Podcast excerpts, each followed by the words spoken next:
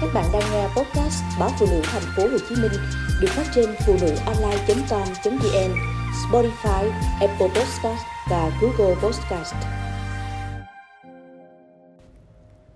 Nghĩ về người cũ, ngập tràn hối tiếc và day dứt.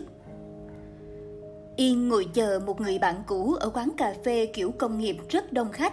Không khí giữa trưa ngột ngột hơi người khiến Yên thấy mỏi mệt.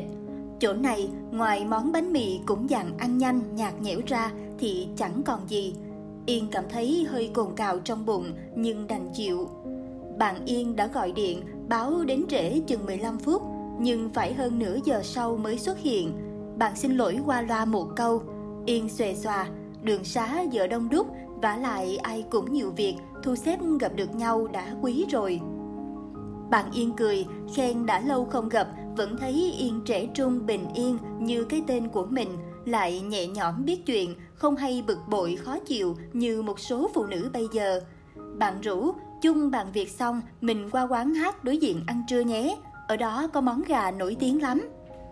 Yên bồi hồi nhận ra, chỗ này rất gần với quán hát kia. Hôm ấy cuối giờ làm, Yên chạy xe khá xa mới tới, giữa đường thấy anh nhắn là sẽ tới muộn một chút. Lòng Yên đã cảm giác không vui rồi. Lâu lâu hai đứa mới có dịp gặp nhau một lần, vậy mà cũng không chịu sắp xếp cho chu đáo. Yên bực mình nghĩ thế. Tới nơi, Yên gọi món. Khi đồ ăn lên được một lúc lâu vẫn chưa thấy anh xuất hiện. Yên vừa đói vừa tức, coi thường nhau đến thế là cùng. Bấm điện thoại thêm một lúc lâu, Yên mới thấy anh vội vàng gửi xe, đi như chạy vào chỗ Yên ngồi. Miệng rối rít xin lỗi, nắm lấy tay Yên lắc lắc, ra chiều hối hận lắm. Yên mặt nặng như chì, chẳng nói chẳng rằng, lẳng lặng lấy đũa muỗng ra bắt đầu ăn. Nước mắt Yên cứ chực trào ra vì uất ức. Đây đâu phải lần đầu anh tới trễ, coi thường nhau vừa thôi chứ. Hẳn là anh không trân trọng mối quan hệ giữa hai người. Nếu anh hẹn người khác thì liệu có dám xem nhẹ giờ giấc như này. Những ý nghĩ ấy chớp chới trong đầu khiến Yên không thể nào dạn nét mặt khó coi ra được. Yên vẫn nhớ, hôm ấy thịt gà có trứng non rất ngon là thứ Yên vô cùng thích, nhưng Yên giận nên chẳng thèm đụng đũa.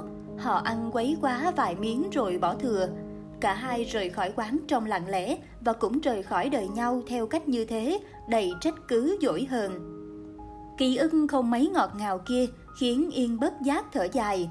Phải như ngày ấy Yên vui vẻ hơn chút, giá như Yên biết thông cảm, bỏ qua mấy chuyện lặt vặt, lấy sự yên ấm làm đại cuộc, thì kết cuộc đã không thảm thế này.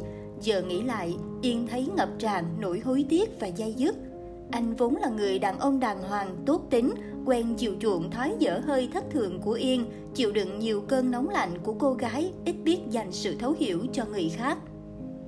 Yên hay nâng quan điểm lên rằng anh coi thường, không sắp xếp dành thời gian tâm trí cho Yên.